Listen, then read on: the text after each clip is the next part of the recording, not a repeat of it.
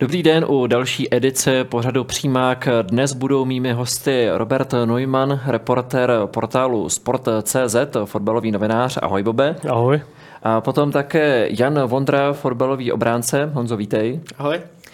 Máme to hodně, co nás dnes čeká. Začneme tím, že se půjdeme podívat na uplynulé dění o víkendu v nejvyšší české fotbalové soutěži.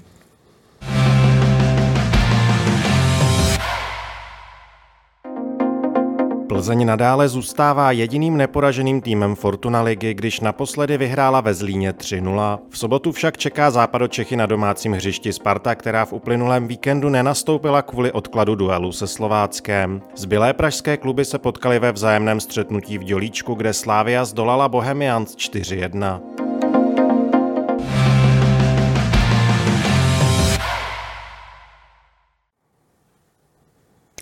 Vůbec Plzeň znovu uspěla bez Moskery, bez Sýkory, bez Kopice, bez Klimenta. Překvapuje tě, že po další náloži v Lize mistrů byli znovu dominantní, zase vyhráli, ne, že by se nezapotili, ale víceméně nebylo o jejich vítězství pohled. Jako, když mám říct upřímně, tak z tohle zápasu jako jsem si říkal, že, že třeba ta neporazitelnost eh, se přeruší, protože opravdu těch z důležitých hráčů chybilo už hodně a navíc měli po dalším debaklu Lize mistrů, což, což jako na psychice nepřidá nikdy.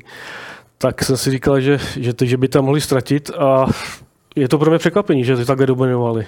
Příštím soupeřem Plzně bude eh, Sparta, která teď měla hrát se Slováckem, ale ten zápas se nehrál kvůli tomu, že Slovácko ještě dohrávalo v pátek eh, zápas Evropské konferenční ligy a kvůli řádům nemůže nastoupit do dalšího utkání v kratší době než 72 hodin, ale Kolín nad Rýnem veselé hrál o víkendu v Bundeslize v neděli proti, proti Hoffenheimu. Neměli bychom se inspirovat Bundesligou? Já myslím, že v tomhle asi ne, že opravdu Kolín to odehrál, nikdo se nezranil, ale myslím si, že jako dva dny po zápase, že to je strašně brzo. To pochopení. Že třeba v té Anglii tam, tam to hodně kritizují ty nejlepší trenéři, že jo, tak, tak si myslím, že ty tři dny, že je tak akorát. Jaký je pohled hráče, Honzo? Vadilo by ti odehrát zápas v pátek od jedné se hrálo a nastoupit v neděli večer od šesti? Umí si to představit, nebo by si řekl, ne, to jako nejde? Jako představit si to asi umím, eh, kdyby ty dva zápasy byly oba, oba doma, ale i takhle, když vezmeme v potaz eh, vlastně celý program Slovácka, že hrajou vlastně každý, hmm. každý eh, třetí den, tak si myslím, že tady to odložení je správný řešení. Uh... Co se týče Sparty, je to pro ní výhoda nebo nevýhoda, to, že nehrála? To je dotaz na oba, protože utržila debakl na Slávy, měla příležitost, nebo mohla mít příležitost si to odpracovat navíc doma před vlastními fanoušky, nebo je to plus vzhledem k tomu, že se teď může déle připravovat na zápas proti Plzni, tak je to výhoda, nevýhoda, je to jedno, Honzo? Já si myslím, že až ten zápas asi ukáže, jestli to byla výhoda nebo nevýhoda. Mm. A z pozice hráče, kdyby si byl hráč Sparty, zkus se do toho vžít, že si dostal 0-4 na Slávy, nevystřelil si, asi radši chci hrát, než jenom trénovat 14 dní. To souhlasím, je to, je to, vlastně je to nepříjemný vůči tomu, že se připravujete na ten zápas a zase vám to odložej a přesně jak jsi říkal, že dostali vlastně čtyři branky na Slávy, prohráli, tak to chtějí odčinit a ukázat fanouškům, proti silnému soupeři, že, že prostě umějí uměj zvítězit a že tu výhru potřebují. Takže to může být nepříjemný, ale já si myslím, že Sparta, ty hráči si určitě s tím poradí a ve středu prostě budou připravení stejně. To bych, to abych taky, a to vidím podobně, no, taky bych hrál co nejrychleji, no, abych tomu člověk mohl učinit, že, hmm. aby ta psychika se, se nastartovala do pozitiva. No. Takhle to je čekání. Teď jedou do Plzně, potom debaklu na Slávy, kde vyhráli, já nevím, 12 let nebo kolik a to taky všechno, no říkám spíš, pro, myslím, pro Spartu by bylo lepší, kdyby hráli s tím Slováckem. Pokud by Sparta v Plzni znovu měla prohrát, tak bude ztrácet na první místo už 15 bodů. Dá se to ještě reálně dohnat, nebo je to případně už definitivní odhláška z boje o titul, Bobe? Tak 15, pokud by to takhle bylo, tak už je to tak, taková ztráta, že a vzhledem k tomu, že Sparta nemá kdo buchy jakou formu, že bych si člověk řekl, že, že to dožene. No tak... ono to vypadalo, že jí má před derby. No tak to porazila Hradec s s drženým břichem, že jo, a, a, tak dále. A, a, takže já jsem jako velkou formu jsem stejně neviděl, že by měli, jo, ale měli akorát sérii nějakou vítěznou, ale, ale herně mi nepřesvědčovali. Takže pokud by to bylo o 15 bodů, tak už to už asi ne. Jak se líbí Sparta Honzo tobě, jakožto fotbalovému obránci, protože když je řeč o té sérii, v rámci které se Spartě dařilo, tak stejně okének dozadu tam bylo poměrně hodně, ať už to byl zápas v Brně, kde sice z toho bylo čisté konto, ale Brno mělo šance stejně jako v utkání proti Pardubicemi, tak proti Pardubicím. Kde vidíš teď ty současnou slabinu pražské Sparty? Tak slabinu, furt si myslím, že když se podíváme na ten kádr, co měli minulou sezónu a co mají teď, tak je tam fakt velká obměna v základní sestavě té Sparty. A za mě prostě i, ten, i, i to podle mě těžký pro toho trenéra teď furt prostě je na ně tlak a myslím si, že potřebují víc času, ale, ale teď se mi třeba nelíbilo, nebo nelíbilo, že takový ty základní věci v tom derby, jako je nasazení prostě, hmm. nebo nějaká jako vášeň touha prostě v tom, tom derby uspět, tak to je takový, si myslím, nebo byl v tom derby pro mě největší jako slabina a myslím si do budoucna, že ten kádr mají prostě dobrý, samozřejmě za mě potřebuji asi posílit o, o nějaký hráče, ale, ale myslím si, že, že se zvednou. Ty jsi v dorostu hrával za Spartu, hrával si s hráči jako Jindřich Staněk, Patrik Šik, Patrik Čavoš, Jiří Bederka a další.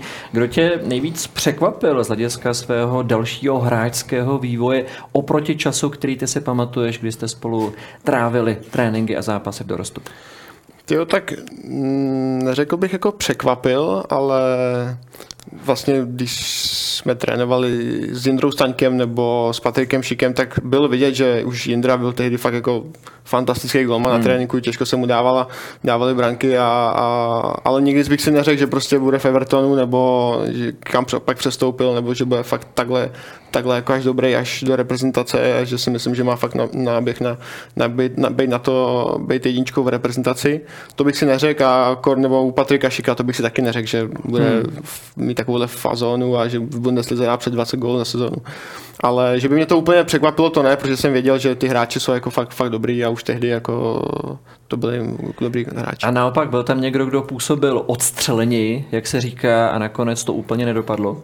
No tak zrovna takový krásný případ je Honza Mejdr, který hmm. přestoupil do Sparty, tak eh, ten u nás v mládeži, když jsme hráli, tak eh, on vůbec nehrál, byl takový odstavený, fakt eh, měl problémy s, s postavením těla, protože byl hrozně takový vysoký a, a takový neohrabaný, prostě měl, měl s tím problémy a nikdo si jako asi by neřekl, že jednou přestoupí do Sparty a, a že se mu to takhle povede a najednou vystřelil a Aha. za mě krásný příklad toho, že takhle by to prostě mělo být, že odchovanec Sparty a tak já, to je. já to původně myslel ještě někdo jinak, jestli eh, to měl někdo tak, že vypadalo, že se odrazí někam výše a nakonec to jo, úplně nenaplnil. Ty jo, tak to bych musel asi hodně zapátat v paměti, ale samozřejmě v té době, když vám je 15-16, tak je tam vždycky nějaký talent, ale neřeknete si, jo, tak ten určitě někdo bude mm. hrát. Jako, mm. no to je prostě ještě to těžký fakt, fakt jako odhadnout, ale takže si myslím, že tam asi nikdo takový nebyl. Ty jsi ještě v minulé sezóně hrál za Bohemians. Co říkáš jejich počínaní v téhle sezóně, protože v té minulé z toho byla baráž, nakonec se Bohemka zachránila. V téhle sezóně Klokani sice ještě neprohráli, respektive nevyhráli v domácím prostředí, ale jsou šestí, hrajou dobrý fotbal a je to asi příjemné překvapení. Jo, určitě. Tak uh, nečekal jsem to, že budou až takhle vysoko, ale myslím si, že uh, klukům hodně pomohla ta, ten konec té loňské sezóny, hmm. že odehráli, nebo byly tam fakt těžké utkání v, v té uh, nastavové části a pak v té baráži a myslím si, že tohle to jim pomohlo i do, do toho startu té nové sezóny a ten kádr zůstal ve směs jako furt stejný a ještě naopak přivedli, posílili do, do ofenzívy takže si myslím, že fakt tým má jako slušný a, a se mi líbilo a líbí se mi, jak teď hrajou. Jak se líbí klukani v téhle sezóně Bobovi? Tak teď souhlasu s Honzou právě, že, že nastartoval ten konec té hmm. loňské sezóny, jo, že tam opravdu to zvládli perfektně a, a ten kádr zůstal pohromadě. A jako musím říct, jo, překvapují mě, že, že, že vyhrávají venku. No. To, to teda jsem absolutně nečekal, protože vždycky to bylo obráceně.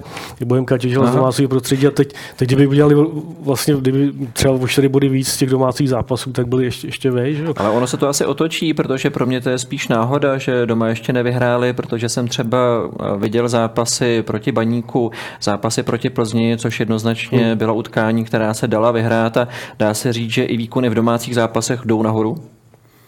Jo, souhlasím, souhlasím. Takže já přijde jsem, to. Já jsem si to přijde určitě, že to není jako nějaký systémový. Jde o to, aby vydrželi teda venku tu, tu laťku. Což se nepovedlo Nestráceli tam zase. No. Je Honzo někdo, kdo tě eh, v téhle sezóně svými výkony v Bohemce, Bohemce nějak obzvlášť překvapil? Tak překvapil, nevím, jestli úplně slovo překvapil, ale Roman Květ hmm. za mě tak uh, určitě všichni věděli, nebo víme, že, že je to fakt kvalitní hráč, ale že dá 8 branek za půl sezónu, to asi hmm. nikdo nečekal, že v tomto ohledu mě to překvapilo a přeju mu to a, a jinak mu to tam padá dál. Máš to stejně, nebo ještě no, někdo určitě, tě tam zaujal? Určitě, no, tak jako to, jak je produktivní, tak jako klobouk dolů jenom. To. Já celkově, když jsem komentoval Bohemku v téhle sezóně, tak ten trojzubec Puškáč, Hronek a Květ sám o sobě fantastický, všichni tři jsou za velké tahouny. Teď je doplnil ještě Drchal. Pro Puškáče asi škoda, že to zdraví není o něco pevnější, než je v reálu. To asi jo, sráží nejvíc. Je, má, má s tím občas trošku problémy, že, že ho něco pobolívá nebo tak, takže toho trošku sráží, protože si myslím, že kdyby, kdyby zůstal zdravý a odehrál třeba celou sezónu, tak by mu to strašně pomohlo a, a myslím si, že by i dával góly takhle je to škoda, že ho to zranicky přibrzdí. Tak doufám, že, že prostě najde nějaký způsob, jak zůstat zdravý a, a že zase vylítne. Říká si, Bobe, podle tebe někdo z Klokanu o přestup do nějakého zvučnějšího klubu, když jsme zmínili jméno Romana Květa, tak je to na přestup už někam dál? Tak, uh, to je těžká otázka, jestli to, to, to je v tuhle chvíli predikovat. Uh, já jim, mně přijde Bohemka, že prostě hrajou týmově, že jeden za druhýho a že, že, by tam zase úplně někdo nějak, že by mě ohromil, jako že by měl přestoupit do Manchesteru United, to, to asi, asi, asi, asi nebude. Asi, ale... já, vím, já vím, jak jsem myslel. Ale, ale ne, nechci stříhat od boku, jako, že bych, že bych... Jak to má, jak to má Honza? Já souhlasím, že si myslím, že Bohemka to nemá postavený nějakých individual, hmm. individualitách ale prostě hrajou týmově a pak akorát prostě, když se týmu daří, tak vylítnou ofenzivní hráči hmm. a myslím si, že to je teďka vidět, že třeba Roman Květ nebo, nebo i ostatní Petr Hronek v minulý sezóně, že, že jakmile se daří, tak prostě je to prostě o gólech a o číslech. Když máte góly čísla, tak jste zajímavý pro ostatní a, a o tom to je, že takže tak. Já jsem právě zaslechl, že už některé větší české kluby krouží kolem Romana Květa, ale je samozřejmě otázka, do jaké míry to je nějaké zevrubné sledování a do jaké míry to je vážnější, to, to ještě uvidíme. To, to, to se uvidí. Eh, když se bavíme o Bohemce, nelze se nezeptat na včerejší vršovické derby proti Slávy. Nevím, že Honzo, ty ses byl sám podívat eh, osobně na stadionu, tak jaký dojem jsi ze zápasu odnesl? Tak odnesl eh, krásná atmosféra, jako každý derby vršovický. A dobrý vstup pro Bohemku do zápasu, ideální. Pak teda škoda, že dostali hned takhle brzo gol na vyrovnávací gol. No a za mě pak dobrý fotbal nahoru dolů a trošku to pak teda prostě zkazilo to utkání, ta 25. minuta, ty, ty situace, to zkoumání a tam si myslím, že ten zápas se tak jako lámal i pro fanouška a, a prostě ten potenciál toho zápasu byl vyšší, hmm. si myslím, než, než jak to dopadlo. Asi je celkově největší škoda, že ten zápas sám o sobě měl náboj, měl tempo, byl velmi dramatický, hezky se na to koukalo, přesto se potom nejvíc mluví o výkonu rozočích a o zásazích videa. Jaký je na to tvůj názor? Tak, Bobe, jak jsi to, jak jsi to včera Zákonitě se o tom mluví, protože to má velkou, velký dopad na ten výsledek konečný, že jo? Tady ty klíčové rozhodnutí. Čili bylo to nešťastný, no, jako já souhlasím s těma aktérama, no, že jako zkoumat to pět minut a hmm. pak ještě to takhle rozhodnout vlastně, kdy ty, zase souhlasím s trenérem Bohemky, jako buď to měl písknout rozhodčí ob, obě no. penalty nebo, nebo žádnou. Jo. No, můj pocit byl ten, že pokud to, rozhodčí u toho prvního zákroku nějakým způsobem nastavil trend, já bych osobně asi tam tu penaltu našel, pokud nastavil trend, že penalta není, tak moc nedává smysl, že ji potom odpískl na no, druhé straně. Já to. Já myslím, že to nechápe nikdo, protože to byl daleko menší faul než, než ten první. Že. Ne, nevím, co se mu hodilo v hlavě. Teda. No a samozřejmě to všechno naruší ten zápas a ne, lítne tam nervozita a už, už, už, už vlastně ta kvalita i jde dolů. No. Fanoušci že se strhnou a už, už je to takový negativní. No. Místo z toho, z toho pozitivná z těch prvních 25 minut, kdy to bylo moc hezký, tak, tak je to takový nervózní pak, no, bohužel. Tolik pro tento okamžik Fortuna Liga, nicméně k Bohemiance ještě vrátíme, protože dál se budeme věnovat autovým fazováním, což je něco, co má Bohemka také ve svém repertoáru velmi dobře zpracované.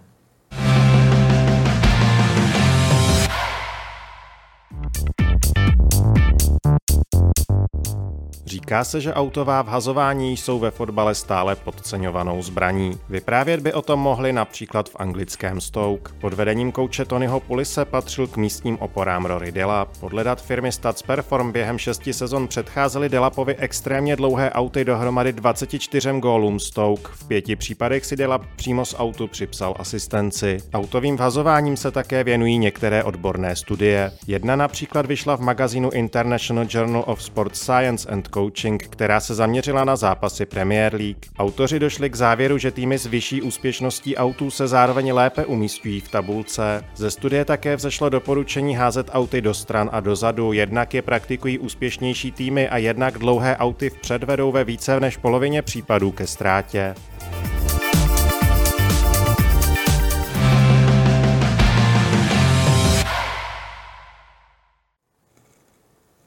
Když vidíme na obrázcích Roryho Delapa, tak nás asi všechny napadne to, jakým způsobem byl schopen aut vhodit. Nejenom, že to bylo strašně daleko, ale šlo také o tu přímou trajektorii. Zkoušeli jste to třeba napodobit na tréninku, jestli se to takhle dá udělat, co pro to musím vlastně z hlediska pohybu těla udělat?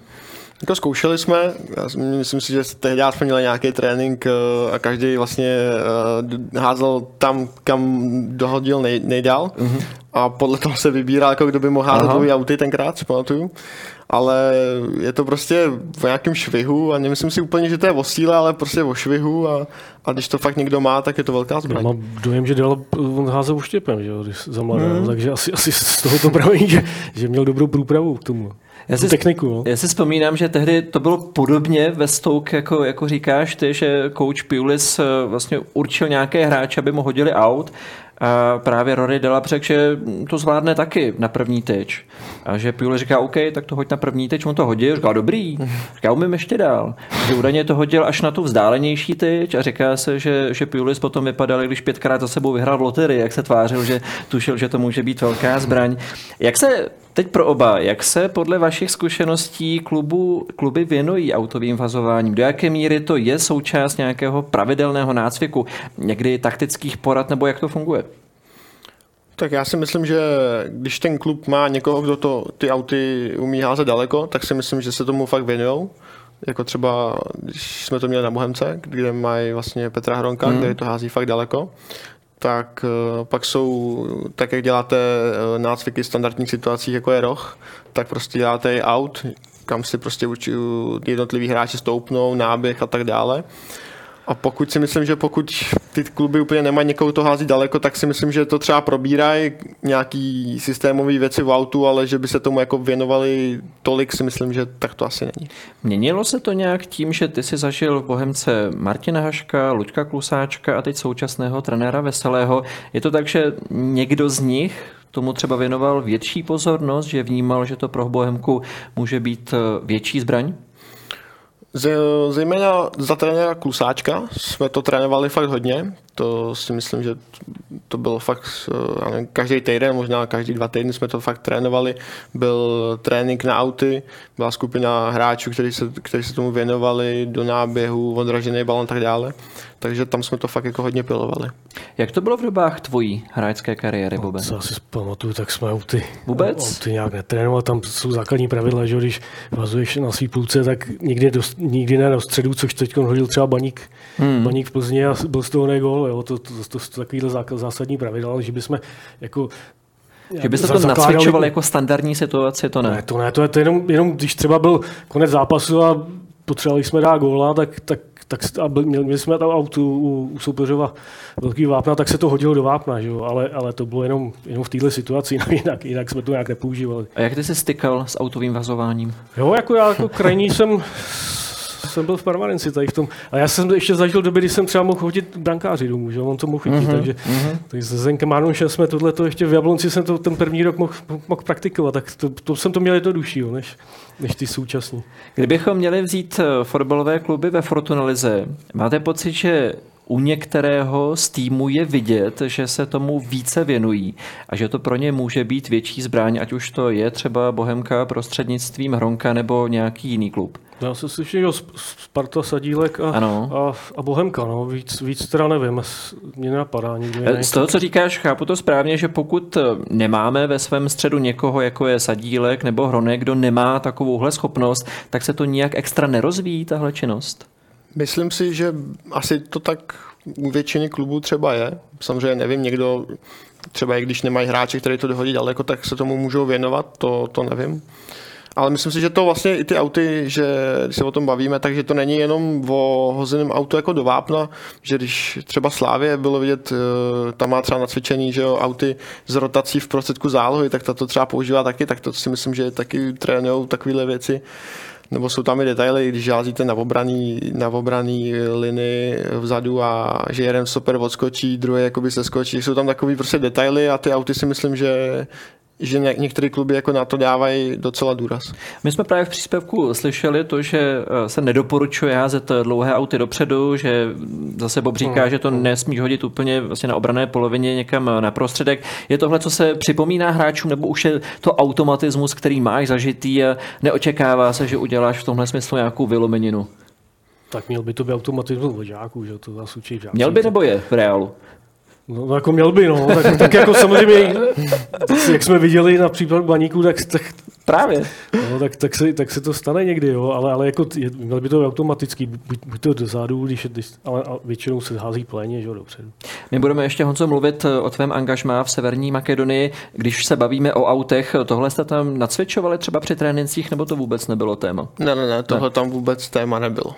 Tak on, jestli si ještě můžu s těm autům, tak eh, v, v tom jsou nejdál v Dánsku. Že jo? Tady, tady v tom, eh, ten Mytilen, když tam hrál Filip Novák, tak, eh, tak oni tam měli právě toho Delapa a on je to tam učil a ten Filip Novák, díky tomu jsme třeba dali gol pro, proti Islandu, jestli se pamatuju mm. v, v, v kvalifikaci. Je, tak tam tu diskuzi směřuju, jestli jo. je na základě takových zkušeností, jestli je to téma, které možná je ještě opomíjené, nebo se mu tolik nevěnujeme a jestli i když nemáme někoho jako Hronka nebo, nebo Sadílka, nemáme Roryho, Roryho Delapa, tak jestli se vyplatí to rozvíjet, tu zbraň z toho udělat, přestože tam nevykoukne a priori nějaký hráč, který by toho byl schopen. Tak ono nejenom ten hazující, ale musíš tam mít i vhodnou typologii těch hráčů, který třeba Plzeň toho třeba Chorýho nebo Moskeru, který jako neprohrajou hlavičku, tak by to třeba mohli praktikovat tady to určitý fázi tam jde, tam jde o to, že to může Ale... být i, i dvousečná zbraň, co jsme viděli třeba včera, včera na Bohemce eh, za stavu 1-2 z pohledu Bohemky, tak právě Hronek zprava házel dlouhý aut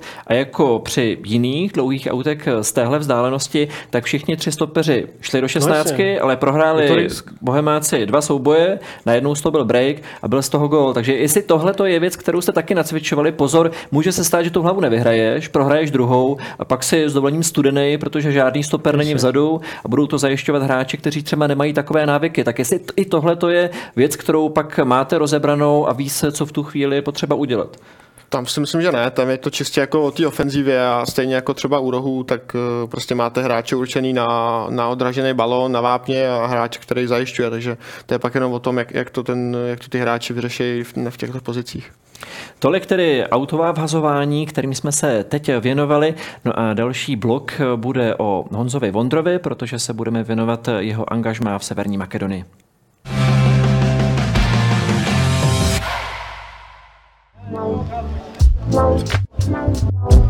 Přestože první velký turnaj si Makedonie po rozdělení Jugoslávie zahrála až na Euro 2020, tamní fotbalisté nám nejsou úplně neznámí. Podle dat Fortuna ligy si českou nejvyšší soutěž zahrálo hned 14 Makedonců. Nejúspěšnější zde byl veliče Šumulikovsky, jenž byl i kapitánem národního mužstva a po Goranu Pandevovi patří k nejslavnějším fotbalistům v zemi. Šumulikovsky patřil k oporám Slovácka, kde momentálně působí jako sportovní manažer. Za to přestupy Čechů do Makedonie byly donedávna tabu. Zřejmě dosud jediným českým fotbalistou, jenž se vydal tímto směrem, je Jan Vondra. Odchovanec Sparty v létě odešel z Bohemians do týmu KF Škendia sídlícím v Tetovu. Ještě před koncem podzimu však s klubem rozvázal smlouvu.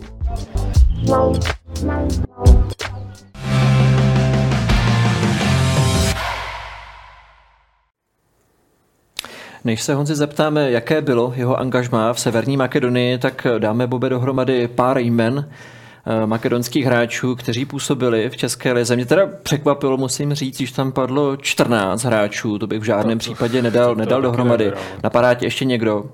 Mě na první dobrou Koče Tolesky, ve Slávii? Na první důvodu mě teda nenapadá nikdo. Já si vzpomínám, že to byl ještě Nestorovsky, který se třeba úplně neprosadil, hráč, který potom byl velmi dobrý v Itálii, do dneška hraje v Itálii a dával góly za Palermo, ale 14 hráčů bych dohromady nedal. to jména, tak jo, vzpomínu si, ale teď jako na první dobrou to ne teda. Našli by se, Honzo, podle tebe teď v současnosti v Severní Makedonii hráči, kteří by byli posilami třeba i pro přední české kluby ve Fortuna Lize? Určitě tam jsou opravdu šikovní hráči, ale je to strašně těžký takhle z fleku jako říct, jestli, jestli by se tady ten hráč uchytil nebo ne, protože ta liga je strašně odlišná hmm. a Česká liga je pro zahraniční hráče fakt těžká, takže těžko říct, a, ale jsou tam fakt jako hráči, který, který bych si uměl představit v tady, třeba v těch vyšších eh, klubech u nás v Lize. O České lize nebo o Fortuna lize se říká, že je fyzická, že je hodně soubojová. Jaká jsou základní specifika ligy v Severní Makedonii? Tak v Severní Makedonii ta liga je víc technická určitě. Ty hráči jsou kvalitní na míči, to vidíte v každém klubu, že ty, ty, ty hráči si rozumí s míčem, prostě technické eh, dovednosti mají na vysoký úrovni, ale to tempo toho utkání nebo co se týče nějaký taktické připravenosti a taktické stránky, tak, tak se prostě nedá porovnávat s Českou ligou. To, to určitě taky tomu moc nepřikládá to, jaký tam jsou eh, hřiště a stadiony, to taky úplně tomu nepřidává. Takže takže jako neřekl bych, že ta, ta liga je fakt špatná, nebo ani, že je fakt výborná, hmm. ale je to velký rozdíl oproti České lize. Musíš nám prozradit, kde a v jaké hlavě se zrodil nápad jít do Severní Makedonie? Tam pokud se nepletu, působil jeden slovenský fotbalista, Krivák. Ano, ano tak. A ty jsi byl skutečně první Čech. Tak, tak, tak. Preo. Tak povídej. no, tak to bylo, já jsem byl vlastně v létě volný, z, volný hráč a řešili jsme s agentem, co dál. Já jsem řekl, že, že bych si rád vyzkoušel nějaký zahraniční angažmá. Samozřejmě nikdy jsem asi neměl v hlavě, že bych se podíval do takovéhle země a přišla nějaká nabídka taková, tak jsem prostě... Ne, pardon, to mě ano. zajímá, jak se to upeče, jak přijde nabídka ze Severní Makedonie, na základě jaké dějové linky, jaké osy se to stane? Úplně nejsem jako zasvěcený do těchto věcí, jak se to jako stane, ale prostě dostal jsem zprávu, že, že tenhle klub hledá prostě hráče na můj post, mm-hmm. tak eh, že by byla, že by byla možnost do toho jako nějakým způsobem jako jít, jestli bych vůbec jako o tom přemýšlel. Tak jsem to prostě nechal volně jít, říkám jo, tak zjistíme o tom něco a uvidíme, jestli se to vyvine nebo ne. Tak jsem začal schánět informace právě od eh, hráče Jana Kriváka, který mm-hmm. byl v Karviní. Mm-hmm tak mi o tom povídal, mm, psali jsme si o tom a měl jsem fakt o tom hodně informací. No a nabralo to fakt velký spát a oni se připravili na konferenční ligu, vlastně na první kolo a chtěli to vyřešit hnedka, třeba během, já nevím, tří dnů, mm-hmm. takže jsem prostě přede stál rozhodnutí jo nebo ne během dne, takže nakonec jsem jako se rozhodl, že jo a tak se to stalo. Ještě se k tomu samozřejmě vrátíme. Ty jsi Bobe v zahraničí nikdy nehrál. Bylo to třeba někdy na spadnutí nebo usiloval si o to no jednu, zkusit zahraniční angažmá? Jednu dobu to bylo na spadnutí, no to byl Rapid Vídeň tehdy, mm-hmm. no, jakoby, no, to vím, že to myslím, že jsem byl v Jablonci tehdy a a docela, docela, docela to bylo blízko, nakonec se to prostě neudálo. A proč se tak... to nestalo? Ví se? Nevím. nevím Kluby se nedomluvili? Já myslím, že, no, že by to bylo až úplně takhle, že by, že by došlo na jednání, tak to ještě nebylo, ale jako vážně u mě uvažovali, co, co, co vím, jo, ale prostě se to neuskutečnilo. A ten pocit, o kterém mluvil Honza, že chtěl vyzkoušet eh, zahraniční angažma, neříkám za každou cenu, ale měl tu touhu takhle silné, ty si to neměl? Že kdyby to přišlo OK, ale nebylo to tak, že by se o to usiloval, aby se někam vyrazil? Jako, že by to byl úplně můj jako hlavní, že by se tomu upínal, hmm. to asi ne. Ale třeba ten Rapid Vision mě teda hodně hmm. mrzel tehdy, no, hmm. no, protože Rakousko já mám hrozně rád a, a, a, tam by se mi líbilo. Ty jsi, Zonzo, jak jsi sám říkal o budoucím angažmá, zjišťoval, co si mohl, co se dalo. Přesto tě tam jedna věc, asi se dá říct, překvapila, že když jsi dorazil do Tetova, kde Škendia sídlí, tak si zjistil, že to je vlastně albánské město, to znamená město plné Albánců a muslimů. Jaký to na tebe a na fungování v klubu mělo dopad? Co se tím změnilo? Hmm, tak eh, vzhledem k tomu, že jsem jako to vůbec netušil, tak to bylo docela zajímavé jako překvapení, protože už jenom to jako, že že když mluvil trenér, tak uh, to ostatním hráčům prostě začali jako překládat, tak jsem si jako říkal, proč to překládají, když, když jako prostě jsou to prostě makeronci, že jo. Takže, takže tohle bylo jako zajímavé, ale dopad tam asi největší dopad, nebo nevím, jestli dopad bych to nazval, ale to, že tím, jak jsou muslimové ty hráči, tak uh, drží prostě hrozně moc při sobě, hmm. což jsem jako poznal. A jsem si jako o tom povídal s, s různýma těma klukama. A, a je to složitý se do té party nějakým způsobem jako dostat a vnímáte to ve všem, eh, vždycky, když by se rozhodovali, jestli radši půjdou s místním prostě kamarádem nebo s cizincem, tak je to jasný, že, že, že radši půjdou hmm. se svým. Takže i pak, když na hřišti se stane nějaká chyba, tak vám to vyčtou mnohem víc, než, než třeba aha, místním. Aha. Takže takový, ale, ale nemyslím si, že by to mělo jako nějaký výrazný dopad, že, že by to způsobilo nějaký, nějakou nepříjemnost nebo tak. Měli oni zájem o Česko? Zaujalo, zaujalo je, že si z České republiky vyptávali se na, na český fotbal, nebo to pro ně nebylo téma? Jo, myslím si, že se fakt vyptávali, protože často jsem, jsem, jsem se s nima bavil o české lize, ptali se na ty kluby, jaký tady jsou podmínky, jak to tady vypadá a tak dále a samozřejmě věděli, že, že Plzeň hrála v lize mistrů, hmm. takže, to fakt, takže to sledovali a věděli o tom, takže i to je vlastně velká jako vizitka pro český fotbal, takže, takže se často ptali. Eh, Bobe, na základě tvých zkušeností z novinářských výjezdů s českými kluby do eh, zemí, kde české týmy hrají evropské poháry, jaké je celkově teď současné povědomí o českém fotbale a do jaké míry tam je zájem o to vědět něco o tom, jak se fotbalu v Česku daří a jakou má sílu? Tak teď třeba to čerství eh, Liga mistrů Plzeň, co, co jsem jezdil, tak, tak třeba Bayern nebo ty ostatní týmy, nebo ty novináři na těch tiskovkách třeba vůbec neřeší ten zápas Plzní, ale hmm. řeší, řeší si třeba ten, ten svůj klub a, no, hmm. a který, ten předchozí zápas a ten hmm. zápas dál. A myslím, že že moc v českém fotbale si nezjišťují. Že to nepotřebují, že to berou ne, víceméně jako lepší trénink, sparring. Jo, tak ty top týmy samozřejmě, no. Jako když, když potom, když třeba, když jsem jezdil na tu Evropskou ligu, tak tam už je to trošku jiný, tam už se ten zápas řeší přece jenom, jako jo, i o tom se mě místní novináři ptají, jako na Plzeň, nebo hmm. na, na Slávy, nebo když s kým, s kým jedu zrovna, tak to jo, ale jinak teď v té lize mistrů to, vůbec. No. A jaký je třeba aktuální povědomí o, o stavu českého fotbalu, protože většinou je to, ne říkám, že většinou, ale občas je to tak, že uh, znají nějaké úspěšné hráče z minulosti, Rosického, Poborského, eh, Kolera, ale do jaké míry znají ten aktuální status quo? Já ne. myslím, že, že, že ho neznají. No. Že přesně jak říkáš, oni znají tady, tady, tady ty legendy vlastně český už teďko, hmm. ale z těch, z těch nových si myslím, že, že možná Šíka, jestli by jmenovali a to je hmm. asi tak všechno, no. Bohužel. Pojďme zpátky do Tetova, kromě toho, co už se nám prozradil vzhledem k muslimské většině, která v klubu byla, jaké další specifika, zvláštnosti to angažmá přinášelo v čem to bylo třeba jiné i z hlediska tréninkových procesů, zápasů oproti tomu, co znáš z Česka? Tak vlastně, když jsem tam přišel, tak eh, největší rozdíl byl, že, že se jezdilo na poháry a takže ty tréninky byly fakt jako úplně odlišný, protože se furt někde cestovala tak, ale když bych to jako přirovnal, tak uh, celkově, já jsem tam teda zažil dva trenéry, protože po třetím kole se vyměnili hmm. trenéři a s tím prvním trenérem uh, ty tréninky, jako kdybych to měl srovnat tady s českým tréninkem, co jsem zažil třeba v Bohemce nebo v jiných klubech, tak to se nedá srovnávat, to prostě byla větší jízda a tak, ale je to vlastně díky tomu, jaký tam jsou jako třeba tréninkový hřiště, jaký bylo, tak uh, to, to jako na rovinu, kdyby takovýhle hřiště měl třeba klub jako v první lize u nás, tak by ty hráči jako na tom podle mě třeba odmítli jako trénovat. Hmm. Takže to bylo třeba fakt jako zvláštní. Velký, velký oraniště. No, prostě jako fakt úplně jiná tráva, než na to jsme zvyklí tady, takže je to, je to hustý, je zajímavý. A ty hráči ale prostě si jako to si to berou a, a přijali to, a že mi jako si říkali, ne, na tohle trénovat nebude, nebo si stěžovali, to tam prostě takhle nefunguje. Hmm. Ale takže tak. Narazil se třeba na nějaký velký bizar, co se týče ať už zápasových výjezdů, chování fanoušků nebo něco v tomhle ohledu? Usmíváš se takže asi jo? Jo, tak to tam bylo docela dost. tak Eh, už jsem s tím. Eh, Vlastně, když jsme přijeli poprvé na stadion venkovní, kam jsme první kolo, kde jsme hráli, tak tam je stadion a, a přímo za bránou je třeba Luna Park. Tak to jsem si říkal, jako, to je docela zvláštní a fakt to jako vypadalo fakt jako hrozivě. A další utkání jsme hráli venku někde na jihu Makedonie, tak ono vlastně, kam, kam přijela Škendie, tak tam je jako neměli rádi, že jo? protože Makaronci moc jako Albánce tady ty zrovna nemusí, takže to jako vřelo.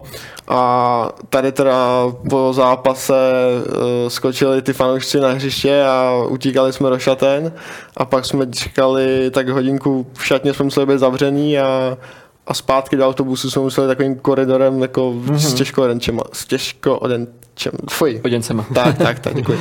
No, takže to bylo jako bizárno, že, že jako zažil jsem tam rvačky, bitky a tak dále, jako to, to prostě, prostě takový Balkán, jak, jak každý asi zná, což tady prostě v Česku jen tak jako nezažijete. A cítil se strach? Bál ses?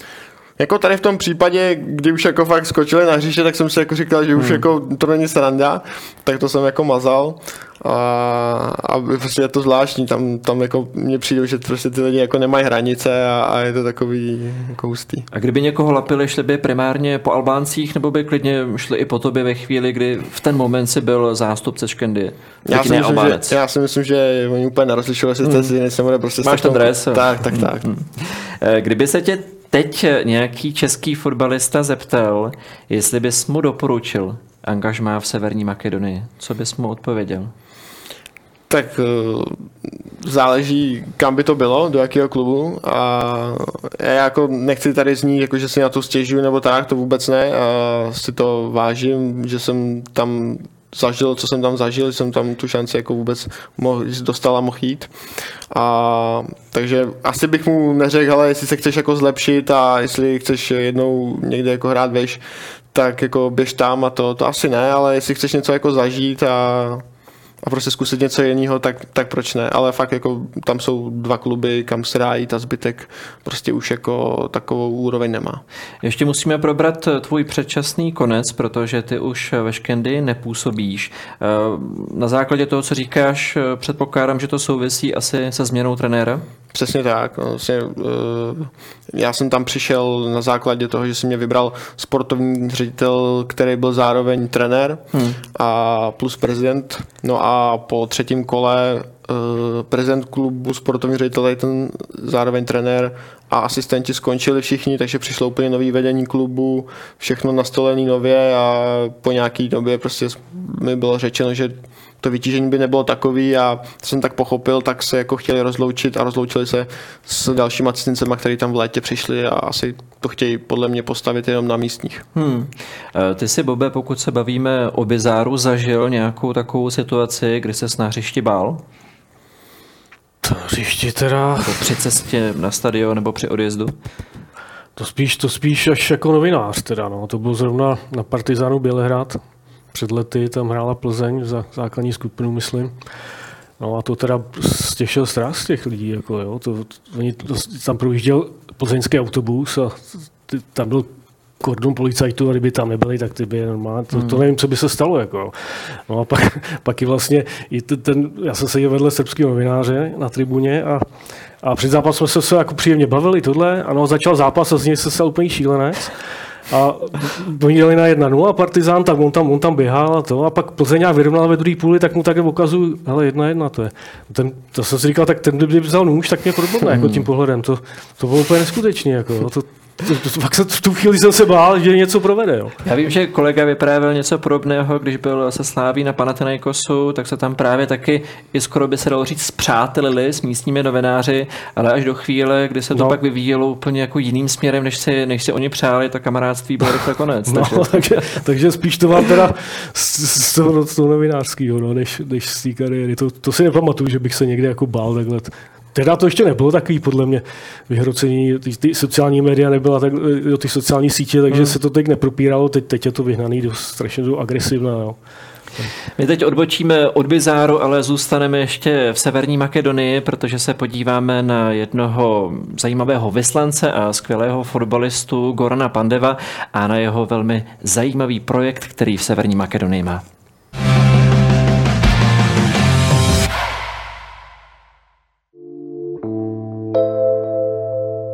Nejslavnějším makedonským fotbalistou všech dob je Goran Pandev. V roce 2010, kdy vyhrál ligu mistrů s Interem Milán, se zároveň rozhodl vrátit část svého úspěchu domů. Založil tak vlastní akademii v rodné Strumici, městě s 35 tisíci obyvatel. Později měla akademie vlastní A tým, který roku 2017 vybojoval postup do domácí nejvyšší soutěže. O další dva roky později vyhrál domácí pohár a reprezentoval tak Severní Makedonii v předkole Evropské ligy. V minulém ročníku skončila akademia Pandev v domácí soutěži druhá a v létě si tak zahrála předkolo konferenční ligy. Ještě než Goran Pandev ukončil kariéru, potkal se v národním týmu s hráčem svého klubu Marianem Radeským. Před pěti lety sáhla pro posilu do Pandevovy akademie i Pražská Slávia. Rychlonohý křídelník Kristian Trapanovsky se však do prvního mužstva sešívaných neprosadil. Zatímco sám Goran Pandev ukončil kariéru v italské Parmě, na týmu přímo ze hřiště dohlíží jeho mladší bratr Saško, který byl v minulosti na testech v Teplicích.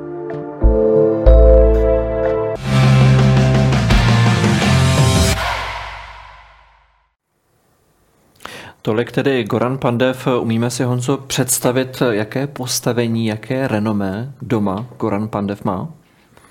No, opravdu obrovský. Prostě to je pro Severní Makedonii je to fakt jako hrdina. ikona, hrdina, hmm. tak, tak bych to taky řekl. A je to cítit, s kýmkoliv se tam bavíte, tak eh, o fotbale, tak prostě je to pro ně, je to pro ně někdo, jako ke komu zlíže a koho nesmírně váží i pro to, co tam jako udělal a, a je to fakt jako velká ikona. A kromě toho, že má tuto akademii a vlastně fotbalový prvoligový klub, tak je nějak více činný v makedonském fotbale?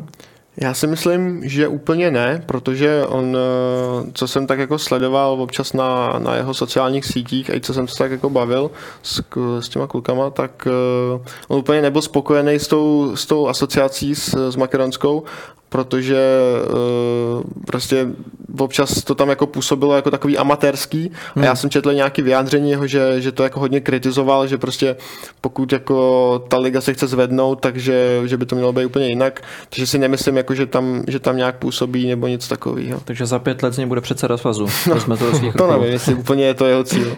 Bobe, znáš, nebo i, i na Honzu znáte ze světa nějaký podobný projekt, jako má Pandev svoji akademii, že to není jenom akademie a je to i prvoligový klub, který, slyšeli jsme, skončil druhý eh, v posledním ročníku Severomakedonské ligy. Známe něco podobného tohoto rázu?